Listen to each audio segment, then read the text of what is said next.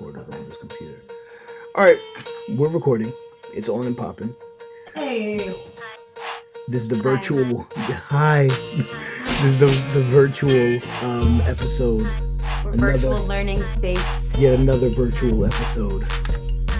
Let's go. Glitch, glitch, glitch, glitch, glitch, glitch. Remember when you were freezing on the camera?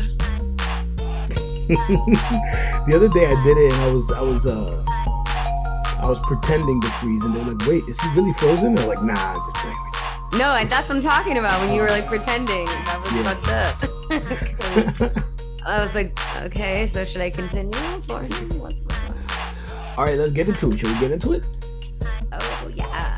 Okay. We're can't play the theme song. I have to edit this in. Like you not under, you're really not understanding the whole editing process. Like I have to like the magic has to happen in there. This is all gonna be deleted out. All right. Ratchet and Woke Podcast, welcome. Welcome to the show. I don't understand shit. Shout out to everybody listening on Spotify. Shout out to everyone listening on the Block 105. Much appreciated. Our numbers are going up. Yay. Yay. The block people love us. I wish they would just email us. email questions, comments, emails. topics at email. Uh, Ratchet and Woke Ratchet and Woke podcast at gmail.com. thank You're tired, baby. Thank you. I'm You're telling you. Jet lagged. I'm telling you. This man is in New York right now, and I am in the Bay, and he took another red eye to New York. I don't know why he loves red eyes. Because then I wake up and I have the whole day ahead of me, but I, I need some adequate sleep in order for that to, to be optimal. yes, I love red eye contacts. You do. Mean, because they make you look like a demon. I like to look like a demon. All right, well, let's get into it. We don't have to lollygag around Yeah, it. we You have- know, we no pussyfooting around. we have big topics, big big topics going on. All right, let's talk about the first thing that's that's at the forefront What's, of what's my the mind. pressing? Yeah, what's the pressing business? it you got? really shook me. It's got me shook right now. shook is- to your core. yeah, no, I'm I'm a little freak of leaks, you know. Uh, we watched a, a YouTube doc on how the internet and social media specifically is impacting young people in this Yes. generation, and it is quite terrifying. So it, it was a, it was a documentary called Children oh. 2.0. I hate that title, by the way. It sounds scary. Yeah, Sounds like sex trafficking, Epstein slash Children of the Corn Well, put together. It's basically that, right? Like they It really basically is. is a, an hour long documentary about how the internet wants to fuck your kids, and Ugh. like but not even just just that it's like okay the, the thing let's let's summarize it really quick yeah, so it basically shows it's interviewing families with kids and adults and talking about the generational differences between how we perceived dangers across you know generations like back in the 60s 70s 80s we were afraid of what like people getting kidnapped in vans yeah. It was and the white van. It was the stranger danger. It was the kid, Right. the, the the the weirdo asking if you want candy or toys. Yeah, but at the same time during those times even you know my childhood growing up you grew up in you know you were born in the 80s i was born in the 90s you grew up in in those uh the years and and you know eras, Years following. decades. Yeah, yeah um i always played outside you played outside we didn't Yeah. really, i didn't have phones until i was in middle school we i played with the kids on my block like i just played around and i walked to school every day came back and you know my parents just made sure i came home for dinner i'm sure you you were I similar didn't. Yeah, I didn't have a cell phone until I was like 21, and when I did, it was a brick ass bullshit cell phone that was like a burner. That I all I had was like Snake, Nokia Snake. Me too. you That was my first that was one. the only. That was the only game you could play. You didn't. You didn't access the internet on your phone, right? Like so, like a phone wasn't a big deal for me. Like the, the biggest deal for me was voicemail. So I could check to see where my friends were calling me from so I could meet them there. That was the bulk of it, right? You went outside, you knocked on your friends' doors or they were already outside and that's how you just you know you You learned just about your it.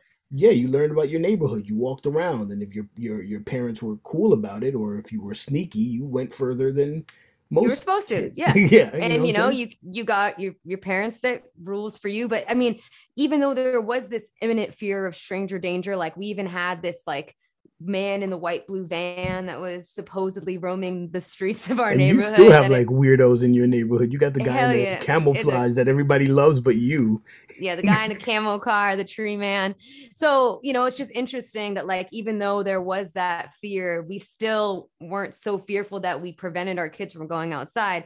Comparatively, now we have all of these kids have access to the internet, yet we are terrified to let our kids go outside, but we're giving them access to the entire world at their fingertips the through internet. social media. Exactly. Um, and like, even for but it's me, not and it's not just social media it's youtube it's the video game world like they've they've social mediaized everything everything. Yeah. you know what i mean Right. Um, everything comes with a social media component to it Exactly. And it's like, you know, it's just so interesting because the parents on that show were the, the were kind of expressing that, like, oh, now we're afraid we don't let our kids just go out in the street. Like, no, nowadays you don't let your kids go out in the street. That is the fear because on the news, all you were ever seeing is murderers, kidnappings, rapes, rapists, all that shit. When in reality, violence due to these things has like plummeted over the past 20 years. Whereas right like suicides due to um like, social media and cyberbullying bullying. and all of that. has has skyrocketed as has like child pornography on the internet. Um it's so rampant. it's just it's crazy. It's so it's just so delusional. Like we live in we're so yeah. You know you know what i found particularly disturbing about um some of the statistics and what they were saying is that like in many cases of these child suicides like the kids are the, the cyber bullies or whoever is uh bullying these children are egging it on. Like it becomes a community of people who are egging you on to to take yourself out. And it becomes entertainment for them. And i don't i don't think there was anything discussed in this particular documentary about the consequences of that. Like th- this kid was committed suicide and you checked his phone and you saw that there were all these kids literally telling your child to kill yourself. Right. My next step is i'm at the front door of this child's house.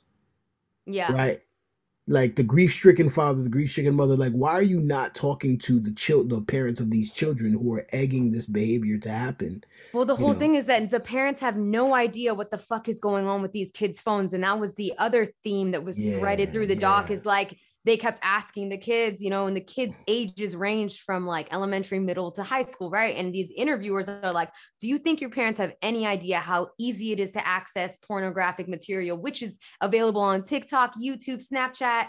Instagram, All all, that these shit things, is yeah. directly connected to porn. And do you think your do your parents have any idea about the amount of cyberbullying that goes on and they're like they have no fucking clue. And eventually the parents are noticing the drastic decline in their child's you know like energy levels and behavior and seeing them acting weird and having stomach pains.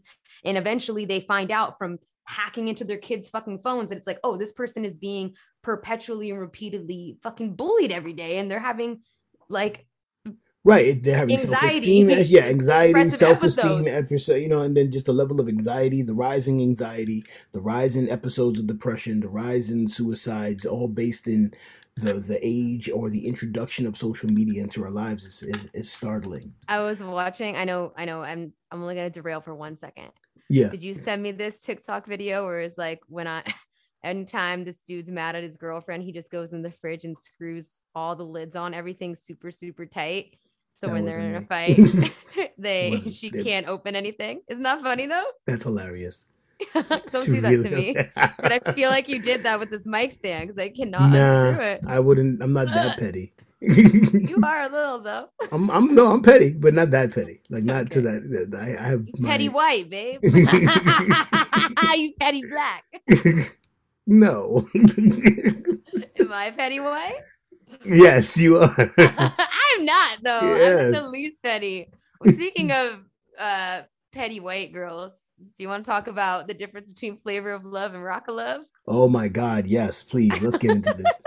So, so shame on all of us for having allowed this programming to ever have entered into our consciousness and for us to have ever thought this was a good idea. So you and I went through the um the extensive length of replaying old episodes of Flavor of Love and Rock of Love.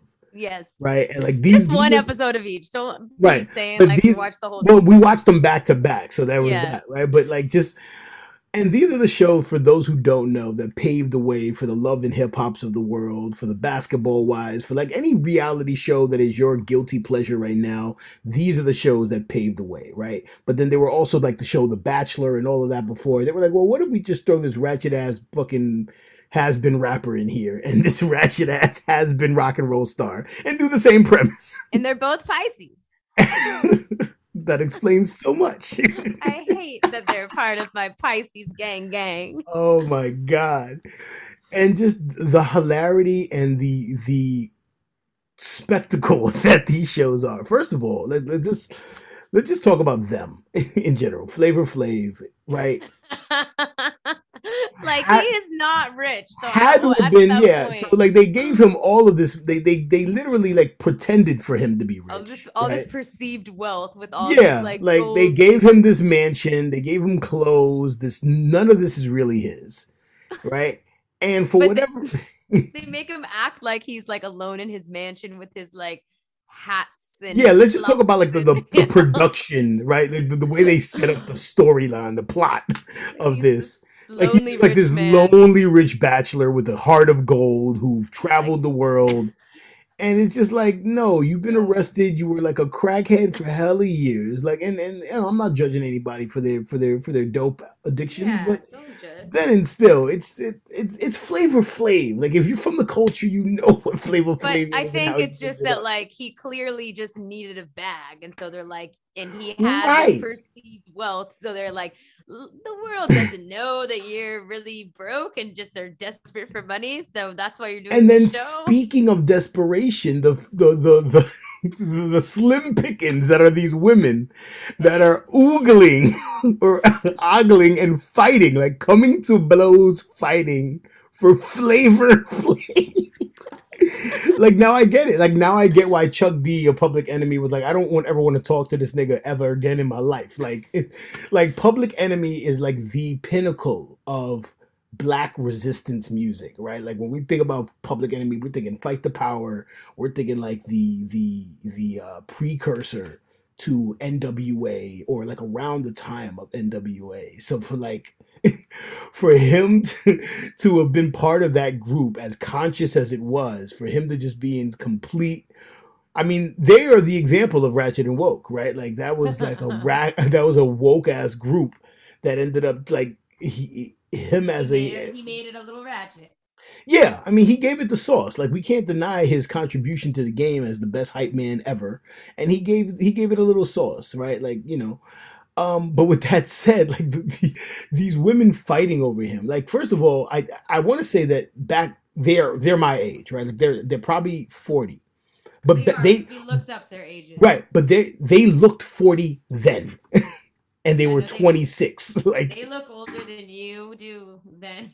yeah, it, they they they were you know, and and you you you checked me when I was doing this because it was like was being a little I was I was going I was going a little ham. I, well, I wasn't being misogynist. I was just like just like come on, like this is just you know, but Well, this- make women feel bad for not being, you know, perfect looking. no, but I'm not trying to make women feel bad at all for not being perfect looking. But I can totally hold a woman to task for only wanting to be on this show and pretending to be in love with a has been hype man simply for the simply for the for the look of becoming a public figure, right? And this is before social media, so it's not like they were out here trying to get likes or clicks or doing any of that. Like they They're weren't trying trying to go fame. viral. They were trying to get famous, right? And the same thing for Rock of Love. Let's look. oh my god, Russell look- Love is insane too. But yeah, I think that they, Yeah. for some reason, had a little bit higher quality broads and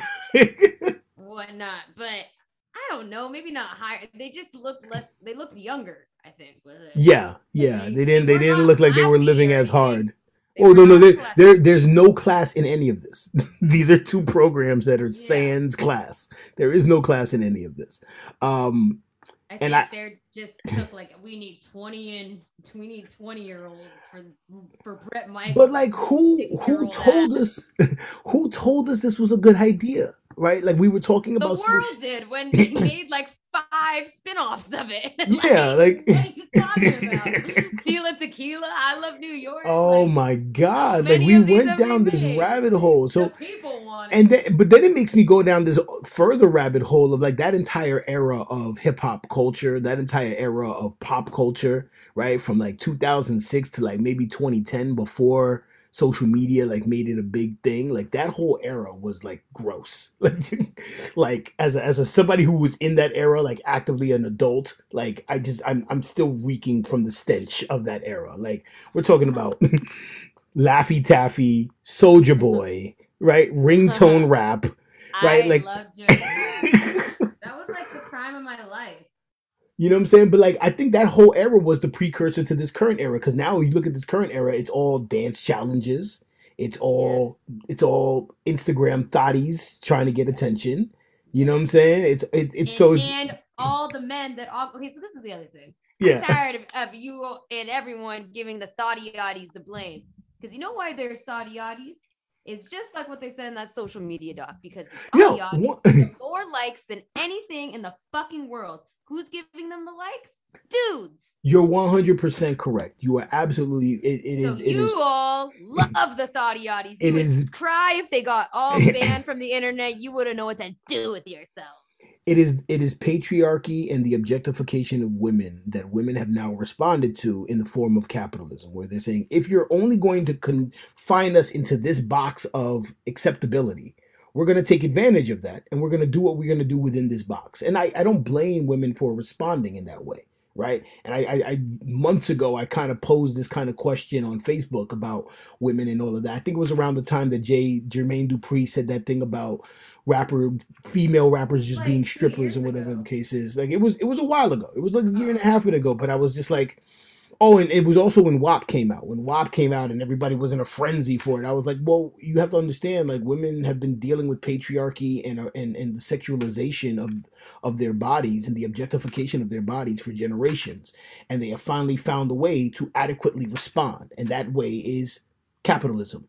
So you're either going to hate capitalism or you're going to hate the thotties but you can't you can't not hate what it just you it you know Yeah. we you're just responding to the societal dynamic that was created by men you know what i mean and it, you know while we were speaking about social media another stat that i saw today was the average age for a woman to have recognized that somebody is sexualizing her is 12 years old Yeah, that sounds about right. it's insane People are gross. Like that's it's just insane to me right you know what I'm okay, let me let me pop back to that social media duck. Um, yeah So uh, while watching it, you know, there was a whole segment on like sexual predators and and how fucking gross they are. Like like as soon as a girl posts like a 12 year old or 11 year old posts a pic, it took like under one minute for a predator to slip in her DMs and send her a yeah that was that was out of pocket. dick It mess, like literally less than a minute, you it know? was insane. Um and like asking like do you have tits yet? No. Hot. It's like ew you're fucking gross you know? Seriously. But i'm gonna show my vantage point. So when i was in middle school aim came out aol right? Yeah. So i i definitely experienced the chat rooms and everything but i wouldn't go in those chat rooms with all the crazy creeps solo dolo like the way they're painting it in this doc like i would go over my friend's house and have sleepovers. We would go in the chat rooms of like all these sexy ones and we would have so much fun fucking around with these pervs dude. We would just like they'd be like asl age sex location and Oh was my like, God. 12 years old. They'd be like hot you or like no we would this is what we do we'd be like we'd say we're older right? We'd say like 18 or 19 and be like oh my god i'm blonde and like huge boobies. You want to fondle them you want to see pictures? We just like take random pictures from the internet. And then they'd be like can i call you? And they'd call us and then we'd be like oh my god you sick freak. We're only like 10 years old you fucker. Like we're gonna call the cops and they freak out. So we'd like to catch a predator them and it was like so much fun. They'd send us And- pics we'd be like ew you know? Like i i personally didn't get like sexually abused through AOL as a child at that time. You know what I mean? So Right. I don't that that was my experience. But now it's like kids are on like Instagram, which is like a a, a, solo activity that you do you know like you're not what you can't be like you're not in a friends. message board you're not in group chats you're not yeah. in any of that stuff you're just like on your Bombarded own people are yeah and then Snapchat. And what they what was it what was really disturbing is that there's like of two types. There's the immediate predator, and then there's the one who kind of what they what they call you. grooms. Yeah, you know what I'm saying. And that's just like this, the, the fact that somebody would put that much time into stealing a child's innocence to me was like the most disturbing well, shit. It's the most okay. The, hmm. it's like I'm looking at this all, and I'm look. They're like saying that like the average sexual predator has 750 victims or some crazy amount like that. I, I could be wrong. It was, it was yeah, it was it was a lot. Mm-hmm. Um, and if they go uncaught, and then there's like I don't even know how many predators there is. There's shit tons, you know. So that's like a lot of fucking victims that that person has. So I'm looking like this is a systemic epidemic, right? Right, because that yeah, that's 750 young women who are now traumatized or affected one way or another and have to now go out into the world and navigate the world, the world with this experience kind of scarring them. Right. So the way to like solve this is not on an individual to catch a predator every single one because there's no way you're going to do it. You have to right. do it at like institutional level and that's and and the way I see it is like you you have to do there has to be some sort of safeguard on these platforms. It's like is there there has to be some form of responsibility and accountability for instagram snapchat. Like why are kids why are kids even allowed to be on this if they're under 18 like i feel like they shouldn't be I feel like 100%. kids under 18 shouldn't be allowed on any of these social media platforms. I think that sex education needs a massive reform. And I think that there needs to be like more severe repercussions for doing any for dick pics, just dick pics. If you do like those 3 100%. things, I think you'll see a drastic decline. Like, say you send a dick pic, you go to jail. You know, like some states have already implemented that. Yes, they did. Yeah, would be really fucking afraid to send dick pics if you if that was you know? I mean i think men would be uh, more afraid to to send dick pics if they were put on blast like that right? Like when is but your poppycocks book coming out? Like... oh my god poppycocks needs to come out. Like i need to get serious with this. Like i have so many dicks that just need to be on display for all these sycophants. Okay you don't need to say it like that. Let's go sycophants. let's cool out. They're gross. And all these dicks. Like let, chill I mean, I don't have the dicks. Lillian has them, but it's not like you know, it's like compiled from me and all of our friends. I mean, Lillian really like solicits them, so she's kind of almost she's curating. Yeah, so I, a whole lot of curating. she's like begging for them, like, "Give me your dick. I need it for our book," and they're like, "No." exactly. But if it wasn't for a book, they'd be like, "Here." Like, so yeah, yeah. Only if you don't want it, they want to give it. Yeah, it's so weird. But let's move on to something else because I'm yeah, tired sorry. of talking about predators and dick pics. It's gross. Yeah, right, me too. Um, okay, so recently this new fucking song. I, I posted this. I thought it was super fucking interesting. So Natasha Bedingfield had this song called "Unwritten" in like the 2000s i want to say. I remember um, that song 2000 and, yeah and it was the theme song for the hills which was a reality show that took place in laguna beach or in oh in that's LA. right up your alley. That's your whole bag. That's you love those what? shows? You love the Laguna Beaches, OC. You love all those oh like weird, gosh, I just rich white women when I need to go to manipulating people. Yeah, it's pretty horrible. Yeah. Um, but yeah, I definitely used to watch that shit like all the time. so like that song is like feel the rain on your skin. No one else. That's the song, yes. right? Okay. Mm-hmm. So this song is like 15 years fucking old. This rapper Sean P and Esco remixed this song, called it like Yop.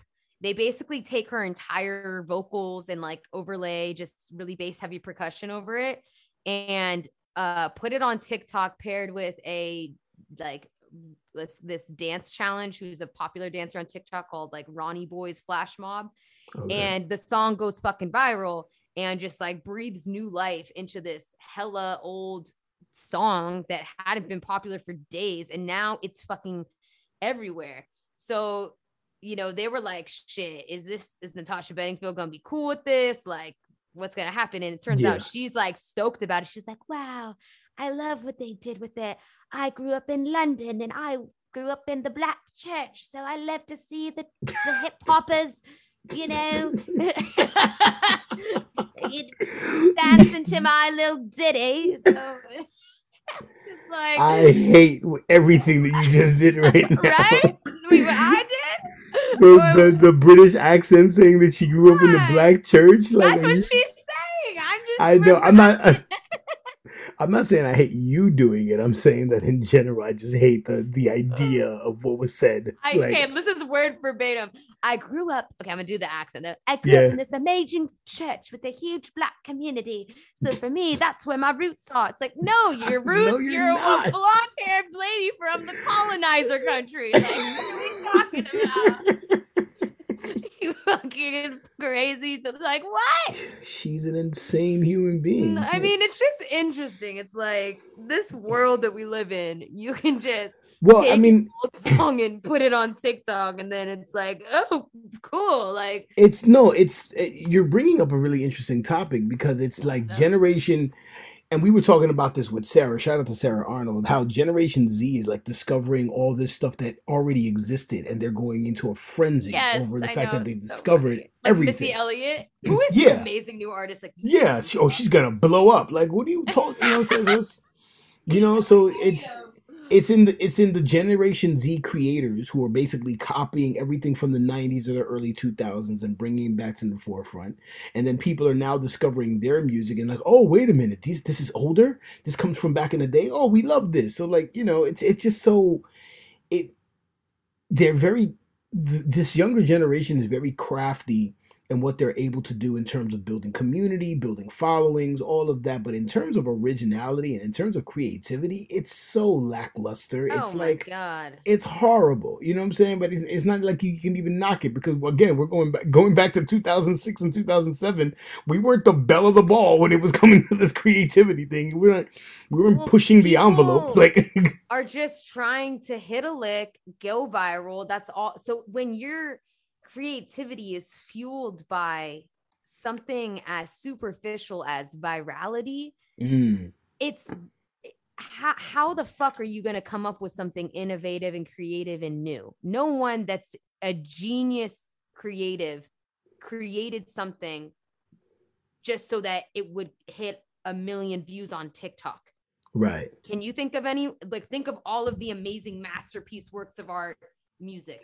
Yeah, I mean, it's part of my help, my own personal hesitancy to even get on TikTok. Aside from the fact that I'm almost a 40 year old man and I really don't have any business being on that platform, in my opinion. Kayla says you should. I, I know. I had this whole conversation with Kayla. Yes. She said that there's a great opportunity, yada yada, education, inspiration. I get all that, but at the same time, I'm I'm what what my concern is, is that it may it may hinder my my creative process because yeah. if I if I now have to factor in a TikTok audience into the way that I make songs or the way that I present something, I don't know if I want that yet. You know what I'm saying? Like I don't really yeah. know if I, I, I want that. So it, it's it, you know it's a mixed bag. It's it's really the internet in general is a mixed bag. It's a double edged sword with no handle. Um, but it's you know I, I I weigh it back and forth. I go back and forth. I'm just you know I'm not you know, as much as I would love to do a dance challenge, I don't you really love dancing. I know, but I don't really know if I want to do a dance I, if challenge. I see you in a dance challenge, I might break up with you. You see what I'm saying? Like that's yeah, no, there's too much on the line. I can't. I mean, I, I I don't want to, but I feel like oh, but no, no, no, no. But what if what if but what if I what if I what if I do the dance challenge? right? And it goes super viral, and then I do hit a lick like you say, and then I'm like fucking famous for everybody knows me, right? Then are you gonna break up with me? Yeah, even more because I'm oh, jealous and see, oh, see, that's not bullshit. At least you're being honest about it. Now we know. no, but uh, I'm never gonna dance again. I just think that okay.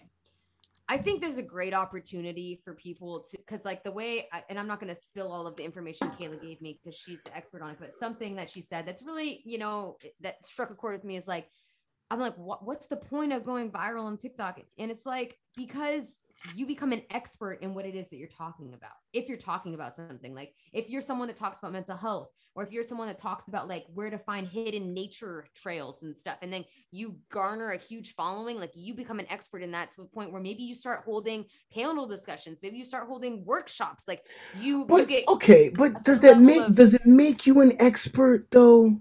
People Just, think that you are. That doesn't doesn't doesn't really matter. Right, that but that point. but then at that point we're we're we're dealing in having that weight of responsibility, right? Now we're getting into this weight of responsibility. You have a million followers watching watching you and following your every word on whatever topic you're breaching or talking about, right? But that doesn't necessarily make you an expert. So what happens is that there there could be, not saying that there would be, but there could be a tendency for people to be misinformed and to continue to misinform other people, right? We talk about That's this and right. complain That's about 100%. Fox News all the but I mean, time. we could be misinforming people right now. You know, we're, we're like, ma- right when I said like certain mm-hmm. statistics, I'm I could be misremembering. One hundred percent, but that's why that. But that's why pre-production is important when it comes to podcasting because you do have a responsibility with your platform to correctly inform people because there's too much of that going on, right? We, we're in the era of fake news, we're in the era of spin games and all But of this we're stuff. just saying what we watched. So we didn't do we didn't do background checks on the information that we get, the articles we read, you know. So it's like I agree with what you're saying. I just think Yeah, that it's just it's just yeah, it's just a think weird lot of space to people be. consider them a lot of people consider themselves experts in things that they probably aren't.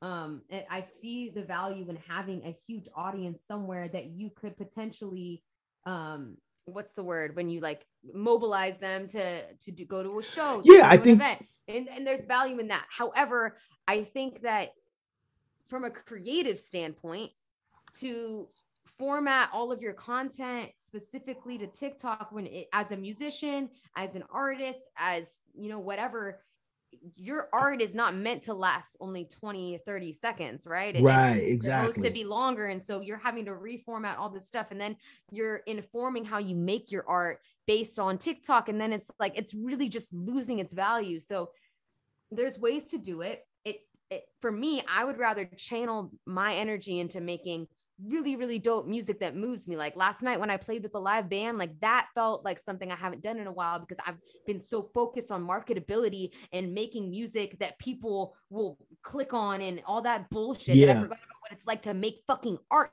You know, like Yeah, I mean, sp- but speak, yeah, speak about that. Like, speak about like you working with this band and like, you know, Yo, um, it was fucking dope. I mean, we don't have a name yet. Shout out Vince Shore. We we got connected on Facebook and we just had like a our first like jam sesh. They they got a guitarist, a bassist, and he's a fucking incredible, incredible percussionist and sound engineer and plays. They all play multiple instruments and multiple different genres of music. Like they just just can play anything. And and that for me is what I've always loved. That's what I used to that's what I grew up on doing, right? Like I would go to parties, find the musicians, and just fucking freestyle and sing all night long. It's all I fucking ever wanted to do. So like I forgot what it was like to be in this environment, you know, with all of this like uh industry shit, you know, removed from from mhm. uh my scope of vision where I'm just standing in this basement with musicians and a microphone and just freestyling and singing and screaming and headbanging my fucking heart out, not giving a fuck, you know, it was like and they were like blown away. They're like, "Who the fuck are you? Like, are you like?" And I was just like, "Yo, this is just what I do." Like, and I'm like in Spanish, bag. you know, like that's just yeah, and it was just so fuck man like it just felt so good like i just like i felt like high for so long after that and i was like man like I, this is what i want to do like i don't want to do any of this other bullshit like fuck. I know it's a it's a hard road. It's a hard balance to to have, right? Art versus commerce and popularity and and and and all of that, and just catching catching that flow as you're improvising and working with uh, musicians and and and what that does. You know what I'm saying? Like that's the. I mean, it's the one thing I miss from live show dynamics. The one thing I miss from ROTC is just yeah being able to be on stage and just communicating without communicating. yes it's speaking a different language it's a it, that's what it feels like it's like when you first learn a language you first learn to speak spanish and like you're finally in that bag and you're like yo i'm just like talking like i don't have to think anymore like i'm that's what it's like improvising musically with people it's like you're in this flow and this and, and you're feeding off of each other and like they slow down the tempo they pull out the drums we switch tempos all together it's like a cohesion and it's just really like you know it's indescribable and i'm sounding really fucking like like corny maybe a little bit but it just no, it's liberating. It's 100% yeah liberating. it's just totally. fucking dope it, it just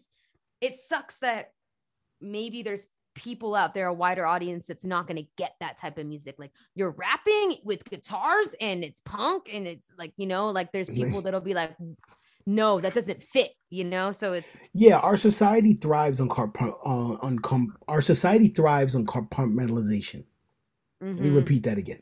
Our society thrives on compartmentalization, right? Like that's yes. really what it comes down to. Like people people are driven to put themselves in a box as a means of being part of a community because that's how we thrive and that's how we instinctually have learned to survive is that you stick with a group, right?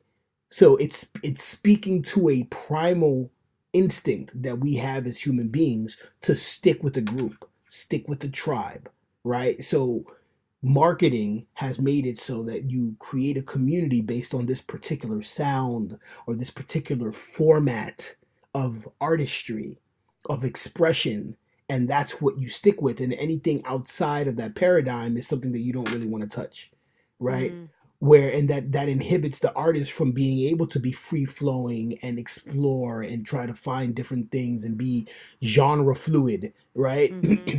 because you're you're being told oh it has to be like and so and even within that dynamic it has to be like and so even more it becomes a russian doll situation right? Like, all right, if you're gonna rap, then you can't do boom bap anymore because no one likes boom bap. You gotta do the trap shit, and you gotta have your cadences like this because if you just rap regular on these rap beats, then no one's gonna like it. It's or you gotta add melody, and it, it just becomes dizzying. You know what I'm saying? And I just yeah. think you just gotta pick out like the things that you like, the things that you organically respond to. And you're organically inspired to do, and then just do that. You know what I'm saying? You know, people are too busy trying to chase a sound or chase this or chase that and it, it, it just it it's becoming obvious to the everyday mm-hmm. creative that that's it what's really being is. done you know yeah. what i mean so i mean i see it all the time like I, I, look at like doja cat's a prime example like i used to mm. love her music so much and i hate everything she makes now because it's absolute poppy garbage bullshit you know and it's like i used to love her vibe before and it's just i see this happen to a lot of artists. Like i was listening to queen harvey today and like she has she has some really dope records but then other ones i'm like you're you're so clearly trying to hit a lick. Like i can't yeah. listen to this and enjoy it. Um and i get it you know like you have less artistic control once you blow up. Um there's that and then it's also like you want to to have money and, and success and i yeah you want to blow up even uh, more right? I so get it i totally get it and it just to me, I, am just like, damn, I don't want to allow myself to get in that space, even though I've seen myself go that way at times. But I mean, the the thing that's interesting is the music that I make that I like is not the music that the people like, you know. So it's like it's a it's a weird it's a weird space to be in because and and you know I'd be interested in your journey because I think you're in a journey now, um, having you know having been sober for as long as you've been sober. Um, where you're you're you're finding other ways to gain this level of self gratification where you don't need to always look to the outward world to gratify you or to validate who you are and your, your experiences right? So it would be interesting to see how your sound evolves coming from that position. You know what i mean? Where it's like you know I think a lot of artists we want to say what's on our minds. We want to say it in the way that we want to say it, and then when we don't see the world responding to it, in the way that we want them to or thought that they would, that's what causes us to switch. I mean, right? it's not even like for me. I just it's like I just want to know that people have at least listened to it and given it a chance. You know, yeah. um, or or it's been it's been exposed to the right people that that would vibe with it. Like you know, I, I made this song, this last one, and it's very like emo punk weird boom bap you know and i submitted it to playlists and some of them were like it's weird because you have this really lyrical melodic emo hook and then you're like really fast rapping and it just it's odd. And i'm like yeah. They called it uh, odd? they're like it was just weird. I don't know. They said some shit like that and i'm just like i yeah i get it. Like but again, know, their it, their ears as curators are trained again to compartmentalize, right? I know, I know that's that. and that's why it's like as as much as it you know, and, and it's happened to me as well. People are like, yeah, loved the hook, loved the music, loved your lyrics, loved your message, but yeah, yeah, always. You know what I'm saying? But it doesn't fit what we're going with. And then you go to their website and they got like, I don't know, some whack 18 year old like doing melodic yes. stuff who comes from the suburbs who has his hair like Travis Scott. Because like, they're trying to curate something that is going to be appealing to the masses, rather than looking for like this is what's so interesting. Like look at Billie Eilish, right? Yeah. She's one of the most famous pop stars in the world right now. When her music first came out, it was very weird, very different, jarring even, you know, like it was not typical. It was like very border bordering of multiple genres. Yeah. But because it was so weird and she was so weird, eventually she was so unique and odd and talented, people wanted that.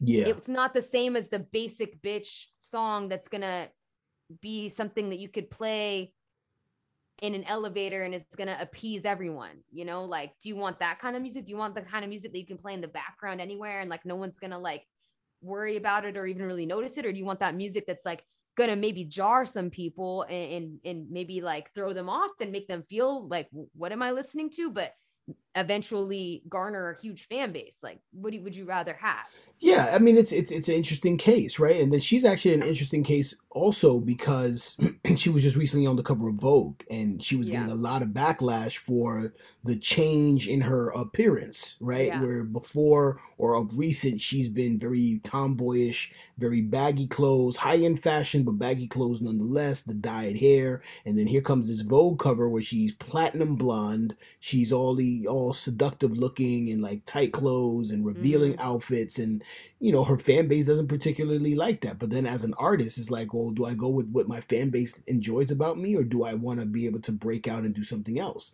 And who's informing her in terms of that decision making right? Like is her right. I team mean who telling told go her to do direction? that right exactly. Did they did she get a check and she was like well for this money i'll do it. Like you know we don't really know what happens behind the scenes but it, you know it goes back to the, the the ongoing perpetual conversation we have about this music industry and the illusion of it and our our tendency as artists as aware as we may be we still buy into it because it it speaks to that level of delusion that we need for ourselves in in terms of Mm. our own artistry you know what i'm saying that little glimmer of hope that somehow it's gonna it's gonna make sense and, and, Yeah. you know every one of your favorite artists have been telling you this industry is bullshit from the beginning but Yep. we just kind of ignore it so i know it's right it's this cognitive dissonance. It's like when people tell you smoking's bad i know i'm gonna do it anyway. All right let's get into this interview. Sopa sopa. There it Oh, look is. it. I was Was- like, ooh. was sopa eating sopa? Uh, no, Sopa was eating um lentejas con um plátano. hey. Is And your nickname some- sopa yeah. i don't even know where we got that from what was that Dude. from okay, that was because okay, so wh- when we used to teach, so we would teach every freaking summer.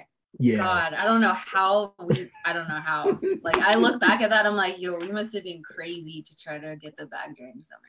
yeah seriously and, and that way, it's like every day, Yeah, all it day, was, like it was yo. it was intense all day every day yeah, we were like Yeah. we were like hip-hop camp counselors Dude, but it like was like beat june camp. july august for no like six weeks for like from Oh, yeah from june like to two like the end of months. They july cut it down because at first Yeah. it was like eight or six. Yeah, I don't know. It was like just felt no, it was like eight weeks, and then they gave us like six weeks, and they were paying us more money for the six weeks than we got paid for the eight weeks, which was a weird con.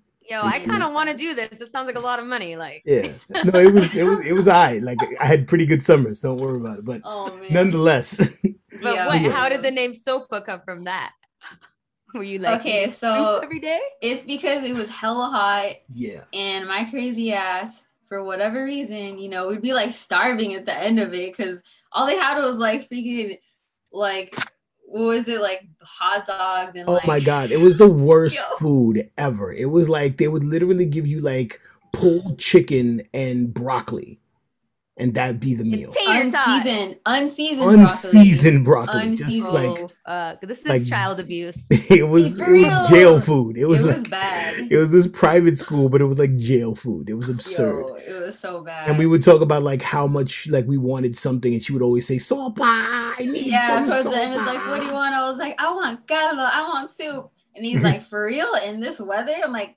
yeah. Yeah. So he's like, okay. And we like end up eating soup, like soup here, soup there, to the point where it was just like sopa. sopa. That's literally what Marlon's name is on my phone. that was like a soup emoji. That's- I love it. Uh, I love it. But we didn't introduce you, so I'm gonna let. I'm yeah, gonna let this is her. Her. Most people don't know her as Sopa, so let's let's let's do a real introduction. Oh, Yeah. man. Am I doing it? You. Oh, You, you're you doing it? always do the Okay. introduction. I've been I failed a few times, but I feel lit right now, so I'm ready. Yeah. All right, we are in the building, in the building with the one and only. She is the beat producer extraordinaire, live anime action character. You might have seen her at your local club twerking it with her booty and making a twerky sandwich in the crowd. This is the one and only from the Bay, Ray Reck. Ray Reck. Yay. Yeah. Sandwich supreme. Turkey. exactly. Exactly. So for, for those who don't know you, Ray, um, just kind of talk to talk to what you do, right? I forgot. I think we left DJ out of that uh, introduction, right? You're you're a producer, DJ, artist. What do you DJ? How is it you? I mean, not. I'm, we we can get into Just that. but intro, just- yeah. Say what you do. Give just, your yeah, talk- title to the talk your crowd. the Talk your shit. title yes i feel like um i usually just say music producer because i really like to make a bunch of different stuff like i love making everything so um yeah so music producer but i guess you know beat maker is definitely different from music producer One hundred percent. yeah, Yeah. so i'm a music and you're a sound engineer. and a sound engineer. Um, I used to do photography more. I don't do it as much. Um, still do like a little video editing here and there. Um, what else? Uh, oh yeah, and I DJ. Yeah. There Wait. you go. when you say sound engineer, like you could mix stuff for me if I wanted. oh yeah, so I do. Um, yeah. uh, Well, I was referencing more of live live, shows. audio, like live Mm. shows. I have like Oh yes, yes, yes. But that's still like the same. Like if you wanted, if you wanted Ray to to be the sound engineer for your show to make sure that the sound man is make, you know, yeah, the sound man on point, and he's yeah. not. Right. He's not. people did used bring to their talk own about sound this, though. engineers. We would talk about Yeah. all female shows that you would sound engineer, which I'm about to curate a really dope all female show soon. So Yeah. maybe. Yo, maybe I you could sound actually used to do that for Beat Shop. Like I was their sound person.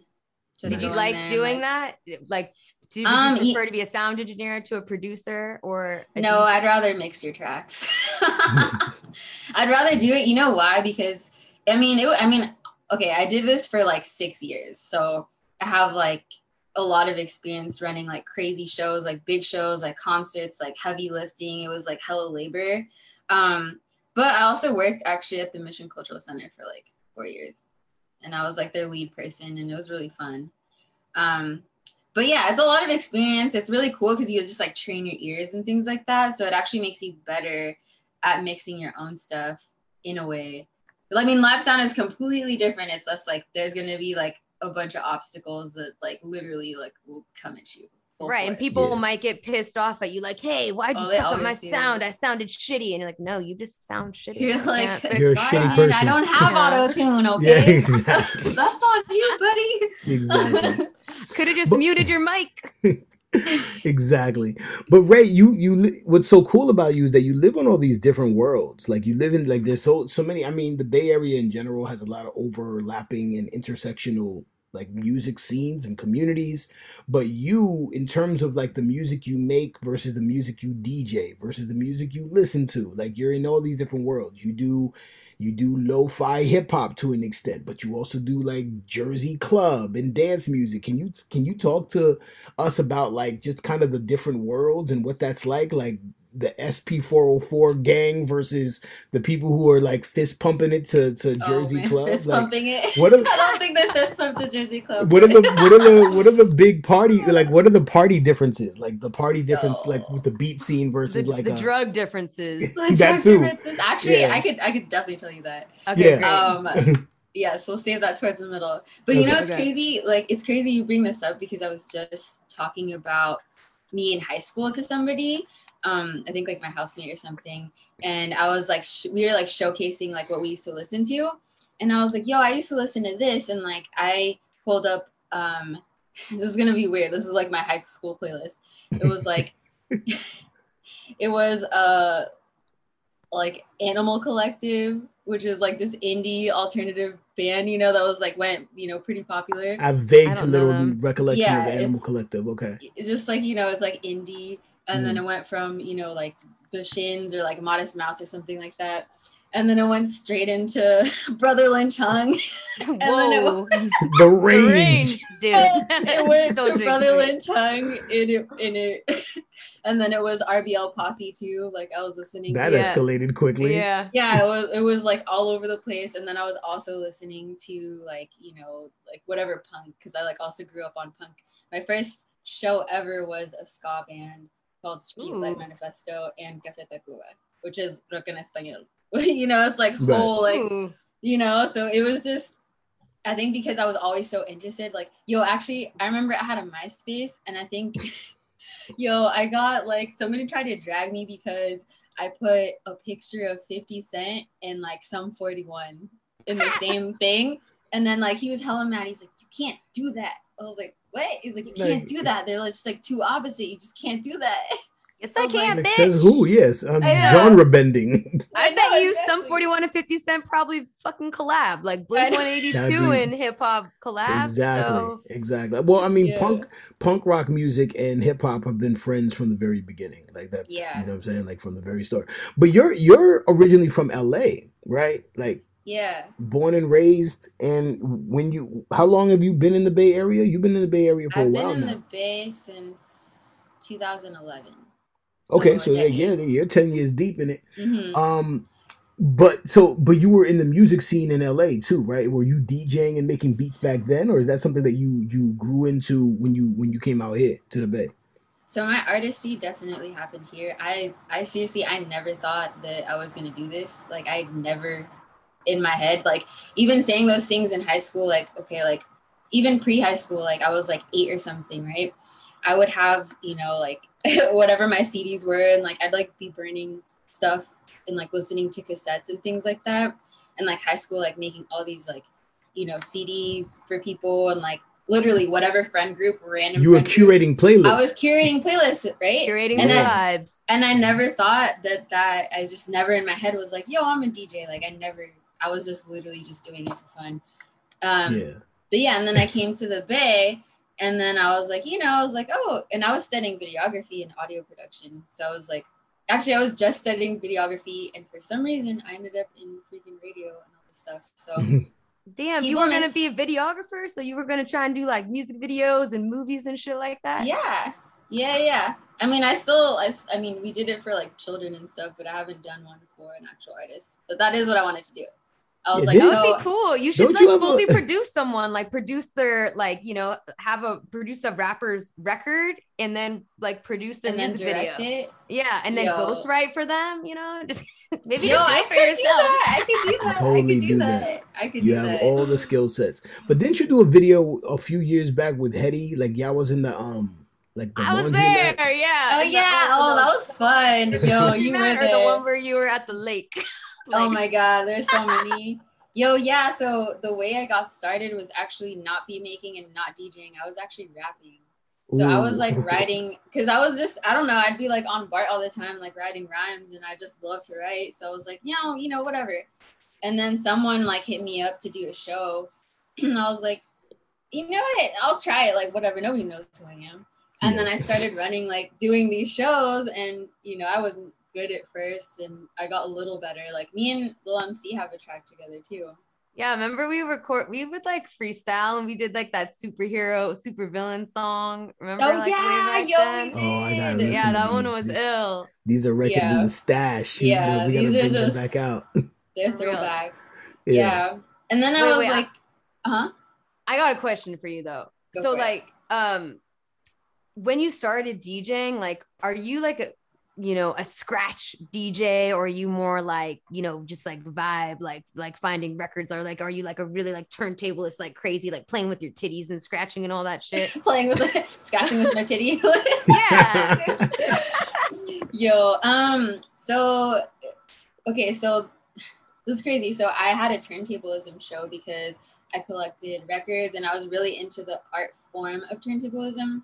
So like I knew basics and stuff, you know, I could never I wasn't like pro at any of the scratches or anything, but I would practice like beat juggling and like, you know, baby thing here or there, like transformer. Well, you know, just like small things. Um, but as far as like performing and really going hard and scratching, like I never really got as confident to that point. My my my expertise is more in like blending various things. Like That's I what can, I noticed. blend- You take like, like, remixes. Yo, I feel like I could if yeah, have y'all heard of like Red Bull? It's like three style. Yeah. Yeah. Yo, I feel like if I brushed up on my scratch technique, like I would kill that. Ooh, And that's you not even being big headed because it's like people talk about three styles, but people don't actually listen to all the things I listen to, which is like, I mean, maybe they do, but I don't. I don't feel like I've met somebody who has who like. I don't know. This is why I have hella friends in random places, right? Because like, there's not one person that can like, you know, it's like, oh, I'm gonna kick it over here because I love you a- babies. Are you a Gemini moon? I'm a Gemini Mars. Because you have like, oh, I'm a Gemini Mars. What does that even Um, mean? are you a Gemini? Because you got, What? I'm a Gemini moon. It's like you just start doing like hella shit. Like you have like you're, you know, it's like you're that's the twin. So it's like you're into like a million different things. Oh you know? yeah. It's I mean, annoying. I have nothing Gemini about me. I'm always into a million different things. That has nothing to do with nothing. It does. So you're not into anything. You're into one thing. Oh my God. Gemini. You guys, yeah, you guys are both psychotic with the astrology science. Dude, Ray's the first person that ever did my chart. yeah, I've Ray never- did. Ray was doing my chart while I was driving her to work. Me too. we were was- driving back. She's like, "Quick, what time was you? Were you born?" I was like, literally, like texting my mom, like, "What time was I born? I don't know anything about me." Like, like I need to know. And it's like, oh, that's right. He's a he's a Scorpio, Scorpio moon ascendant in Libra. see? And I was like, Lil MC is a moon in uh the fact that you remember that is so she's absurd. ascendant in Taurus. Yeah, yeah, yeah. My rising Yeah. Taurus. Yeah. Yeah. Absurd. yeah, yeah. I just remember everything. I was just like, hmm. yeah. That's But- really good. You're like a psychic. I'm sorry. We're derailing. No, I was just gonna say the another thing I appreciate about you is that you you really flock to like underground musical culture, right? It's not just the culture, but it's like it, it's not just the music, but it's the culture involved. So we're talking like we mentioned Jersey Club before, but we also like footwork and juke and like all these like subcultures. there you go, see Oops, you can't really see it, but it I says saw it. it's juke me, Little- baby, right? yeah. Shout out Teklife. So It's actually a little record. It's a record. Oh. But yeah. Uh-huh. Yeah. But that's I mean, but it's so interesting because like these are worlds that most people who are like hip hop heads or people who like Mhm. maybe I know or access the show don't really know the, the this world, these worlds, right? So like, can you explain for us really quickly, if if if possible, like what's the difference between these different like is there like is it a tempo thing is it a is it a drum programming thing like what makes what makes juke so different from techno so different from Jersey Club or footwork or like all of that. Like just kind of like explain it if you can. Yeah. I mean, I did a bunch of styles. Like, I think I just have hella love for the East Coast. Um, but okay, so one of the things that I DJ probably the most is is um, jungle, footwork, juke, ghetto tech, um, garage, house. I don't even know what these words mean. You see what I'm saying? Jersey what, what are we Club. talking about? Baltimore Club. These are like Go, right? what? Go Go is like Baltimore, like DMV. Baltimore Club. Yeah, yeah, Yeah. yeah, yeah, exactly. Go Go, yeah. That so Baltimore Club actually is the genre that got me to start DJing. Oh, Like, interesting. Yeah, Tell I me- was just I heard that I was like, oh man, what is this?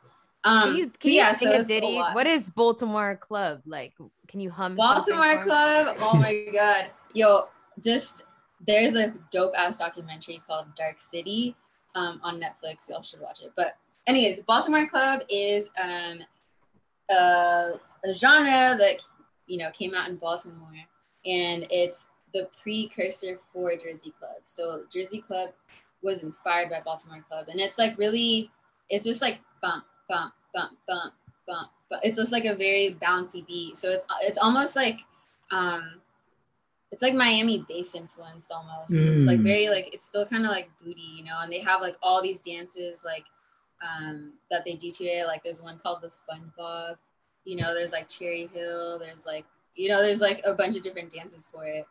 Um so yeah, so that's one and that's like I would say like that's like 130 to 140 BPM. Okay, Um, so it's hyper fast, and yeah, it's not. it's It's, not like trap because trap could be at that that tempo, but it's it's, But it's halftime. right? Yeah. So this is like and full then throttle. yeah, and then Jersey Club is similar to that, only they use vocal chops. So like, uh, they like chop up a lot of vocals, and it's like kind of repetitive. Um, but it has the same very similar drum drum pattern, and it's just just more modern, right? yeah. Um, and that definitely came out Jersey. So that was like, you know, and that's like 140. And then mhm, No, what genre is the song "Ass and Titties"? that's Ghetto Tech. Okay, So yeah, Ghetto I was, Tech, Ghetto I was in Tech. Detroit clubs acting a Whoa, fool when that record I love, came. I love, yo, I love, boy. I love DJ Assault. I acting a love DJ fool in them Detroit clubs. What Yes. was the what was the dance? Was it like shimmy and twerky? No, it was just like Titties? literally. It was like literally dry humping. It was like ass and titties, ass and Ass titties, titties. ass, With ass, like titties. lip? Ass, Yeah. ass. Yeah, exactly. Yep, exactly. Okay, I'm getting all hyped right now, Ray. What are you performing soon? Like, what's going on? Dude, I You're telling me about it. I need to know Yo. The only so what I've been doing is I've been uh, DJing at Lower Grand Radio, and I've been playing DJ Assault on there. I've been playing all these things, and it's all like Booty Central because it's on second and fourth Fridays. Um, I just do it on my Twitch so people can see what I'm doing on the CDJs, hmm and I bring records sometimes too. So like I have a DJ Assault record that's like called like G String, like the G String single, and like the it's just hilarious, you know. It's like the Um, wild shit that would play on like BET Uncut. Does anybody remember BET Uncut? Yeah, It was like I all the that. obscure, really freaky, naughty hip hop that naughty. like you you weren't allowed to listen to during daylight hours, right? Like, Yo, yo, yo. yeah. So you're not Yeah. doing like any um because shit's opening, you know? Are you kind of like waiting to see if people, you know, die from COVID resurging and, and seeing what happens, or what what's your plan of attack? Um, I my plan is I have no plan. I'm chilling. I'm literally yo. I've just been banging out stuff. Like uh, I've come out with like three, four projects that are literally all different genres. So like I'm just Oh. going ham. Like I've I've made so many different styles like this year that I'm just like getting better at it, and I'm just happy there. Um, I would definitely play a rave once it feels safe. Like that's the one place I would go to because that's the place I could play all this stuff, and I could probably play Brotha Lynch Hung too. Like if I wanted to, like you know, Right. if you do, please let me know. I need I, I need a redo of that time we saw Odessa and I was like rapping on the. Oh my god, people. yo, I lost what did I lost my whole ID, my wallet. Dude, Yeah, That that Yeah. seems to be that felt seems to be about right when you're hanging out with Lil MC. Like, yeah. We I'm, like I'm I- tame now. I don't drink anymore, but I will do Molly. I haven't done it in in a long Yo, time. But I would at a rave. At a rave rave? Oh dude. my god. a Ray Ray. Dude, me and little MC hijacked a muni bus. Like I literally felt like we were hijacking a minibus and she just walked in. I'm like, oh, I already know what's gonna happen. And she's like, okay. And I was like, yo, she's got the itch. So I just started like oh trying like beatboxing and like stomping my feet or whatever. And then she's just like fucking going ham and No like one telling- wanted to hear it though. I'm sure they're just like, They never- fuck up. Outside of a cipher, they never do, and you hate ciphers. Yeah. you hate want rappers their in ciphers, They're But- too needy. They're but the needy. random party goer gets these Yo, bars. I know, like in the corner, like dude, Yeah. just like, Like, the old lady in the bata in the back of the bus is catching the like, yo, smoke. listen to this. Yo, and then I said, "Look, bitch." Yeah, that's the vibe. No, I like know. I really, I really want to go to a rave rave. I, we also went to one like right before COVID. Me and Marlon went to go see you in um that was on Fifth Street. It's Was that on Fifth Street? it was in the Castro. Oh, that one spot. Yeah, I remember that. that was a weird ass Oh, okay, night. Okay, yeah, that, That was, was a weird ass night. They were like crazy. That was crazy. There was like a homeless man riding on top of a car. It was like Mad Max in the streets. Do you remember that? I, yeah, it was absurd. It was that's absurd. hella funny. that was um Q bar. Q bar. Yeah. That Yes. was Q bar. Yeah. Yeah, that's the Kazi place. was w- there too. Oh yeah, that's right. That's right. Shout out to Kazi. Kazi's everywhere. Yeah, Yeah. Kazi. Yeah, Yeah. actually, Kazi. See, Yeah, That sounds like a fun rave. It, yeah, Fozzie it needs to throw a mansion party, and you need to throw a rave, and then my life will be complete. There you go. A Actually, rave he's- mansion party.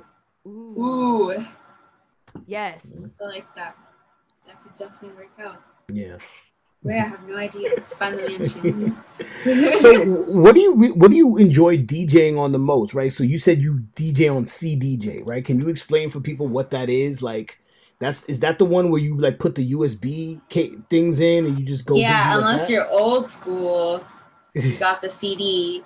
And if you're old school, you know that you have to write the freaking BPM on the thing if you're doing USB or if you have your CD. Oh my God. I did it on a CDJ 1000 before. It didn't even tell you the names of the tracks at all. just like, I bring a CD. one. yeah, and this was at like the three, three, four eleven lounge, or you know the one in East Oakland. Vaguely. It's like thirty four eleven lounge. Anyways, they used to have a stripper remember, yeah. pole there. They don't anymore, but a yeah, strip club or a stripper pole? stripper pole. There was Oh, just a that- pole. it's like some sounds like some little shit. bar. Yeah. Yeah. I mean, it was good. I was like, dang, this doesn't work at all. But anyways, yeah. So um, if you're looking at the older ones, it's like you could make CDs. You need to make two CDs because they basically it's just a replication of turntables, but Mhm. digitally. So like you could have, well, not digitally. I guess it's USB or you could do CDs. Mhm. Um, CDs read faster and last a little longer. USBs, like I think I was sticking it in too many CDJs, and I was like, dang, my USB got an STI because Your, your, your USB stick was in too many holes. too many, too many ports. Shit. too many dirty ports. Yeah. Fucking with them dirty okay, ports. just- Uh, no, it's been around a little too much. Yeah. not Fatty working. laptop. Yo. But yeah. Oh, But yeah, those are Wait, fun. what- Those are fun. What's like? Are you gonna? You you've been making like a lot of music and you dropped a lot of projects. Are you gonna make a project with a vocalist, or are you kind of like just trying to do your solo dolo thing? No, actually, so I'm trying to work. I have some stuff in the works, but I am merging out of like my. Well, I mean, I'm never gonna stop making anything really. Like, I'll still make beats, I'll still make dance tracks, I'm still gonna make remixes, but I'm at the point where like I really want to take on uh, producing an album for a few rappers. Like, I feel like I'm at the point there when I'm like, I really just want to focus on, uh, like you know, like producing the whole thing. So it's like The making body of work. Exactly. Like I want to, I want to have like my name and somebody else's on stuff. It's like, oh, dope. Like that's their whole record, you know? And what kind of music would be like a rapper, or would it? Yeah. Be, okay. Cool. Cool. That's, That's right. exciting. I would. Yeah. That's kind of what I always would hope you would you would move towards because. I would be really interested to see the kind of themes that you weave through because, like, I always associate you with like video games and Zelda and like anime, and I just think it'd be fucking dope. It would be. I mean, I think it'd be fun because then, because like I feel like everybody has a style, but I want to work with somebody who can like take my curves, like who can take like the curveball. You know what I'm saying? Like if I if I make this, like can you can you do this? Like I can also do this. Like I can do this style. Like you know, it won't be like it'll be probably a little more hip hop based, but like or even house. You know what I mean? But like I Mhm. want to work with an artist. I have like a few in mind, but I want to work with someone specific where like I have like a really tight connection with and I could just bang stuff out and they could like rock with whatever I throw at them and it'll be like quality. So that's the dream. I would love that. That's would be gonna happen. I, I need to see that. And and you would be in like music videos with them, you know, like like Metro Yo, Boomin I want to 21 post up like just be in Pharrell. the back. Yeah, exactly. I want to just post up like Pharrell. Like I just show up just to show up Yeah. because I can. exactly. That's it. Say nothing. Like, Exactly. That's, Like it. You hear the You do beat. the ad lib. That's it. That's it. That's I've it. spoken. Yo. We call it. Ray's actually made a beat off of my ad libs. She's oh my god. Yeah, I had this song on one of my albums called uh, Gangsta Movies, and she loved the ad lib track that I did. So she took all the ad libs and pitched them down and like sprinkled them through this whole beat. Sounds oh really dope. Oh my god, that's fucking Yo. crazy. it's really great. I Yeah. That. I think you were I like popped into one of your studio sessions or something, and I was Yeah. like, "Yo, can I just have these ad libs?" And you're like, "Yeah, sure, I don't care." Yeah, And they I were was like, we, we we were mixing the record, and then it was just like, yeah, she, we were just playing just the ad lib. So she was hearing it, and I'm like, yo, word. Like, Yo, yeah, yeah. And I was like, yo, I was like, I already peeped the game. yeah, yeah, yeah. I was like, yo, that's hard. So that's what the track is called. It's called Peep the Game. Hell yeah, I love That's it. the ad Yeah. you. Yeah. I love no, I mean, there's a bunch of them. There's a bunch of them, but you know, it was it it was was, it cool. was yeah, because I cool. put that on my 404 and it's actually halftime. So it's hip hop and it's like a little bit of footwork or like me experimenting with footwork. So it's 8160, And then it's just his ad libs through my 404. Like it's, it was, it's crazy. Now, can you dance to any of this shit? Probably not.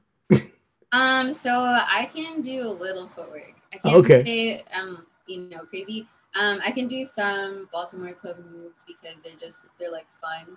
Um, the footwork one to have like full routines. Like I've been, I took a few classes last year, um, and I've been recently like practicing more of like combos and things like that. But it's like crazy because you have to dance hella fast. Yeah, Hella fast. and that's from Chicago, right? Footwork is That's from Chicago. Chicago, yeah. yeah. yeah, yeah. Yeah, I feel where- like where was- beats and dancing? Like was sounds really hard. was techno founded in Chicago or was that Detroit? Techno Detroit. music. Detroit. Yeah. Yeah. Shout yeah. out to the and so is- Midwest. and yeah, and ghetto ghetto tech also. yeah. was- yeah. Ass and titties. Ass, ass, Ass, titties, ass, titties, Is that the name of the ass, pod? Ass and titties? I might have to. Yeah, ass Yeah. and titties. Yeah. That'll Yeah. get the listeners listening. For real, they're like Really? Yes, That's the only way we're titties? gonna get them in there. Exactly. ass, ass. This is a very ratchet and woke episode, or like very heavy on the ratchet side. So I'm happy about Yeah. this. Yes. Yo, I've been very heavy on the woke recently, and Yeah. you know, I need I need more ratchet in my life. need you need to go heavy on the ratchet. a little bit. Heavy, you know? Yo. You haven't even talked about clits in like a whole month. One whole month. Dang, we're lagging. exactly. Yeah. We're slipping. We are slipping out here. We need at least one clitoris reference every episode. Every five episodes. Every five episodes. Clitoris. Sprinkled Y'all check there. it off. She Yep, like, puts on exactly. her glasses and checks it off. That's so. She comes back with producer notes. Well, you didn't use enough clit in this episode. uh, Yeah. see here, it's missing four clit. No, then I'll give you an ad lib track of just me saying different like obscene words, and you can just Oh, yeah. that into Oh There you go. yeah, Sprinkle that's that a into- Jersey slap right there. There you go. Exactly. have you ever actually have you DJ'd on the East Coast at any of these like hubs of is that Uh, like a dream of yours? Uh, I one of my dreams is to go to Chicago. I would love, you know, pre-COVID, I wanted to go like during the end of the summer where people like apparently have like all these cracking house parties, like you know, just to feel the vibe because there's so many like you know, house came from there too. It's like there's there's so much culture there. I feel like, and I just wanted to. I wanted to get school to be honest. I just wanted to go in there and be like, "What's up?"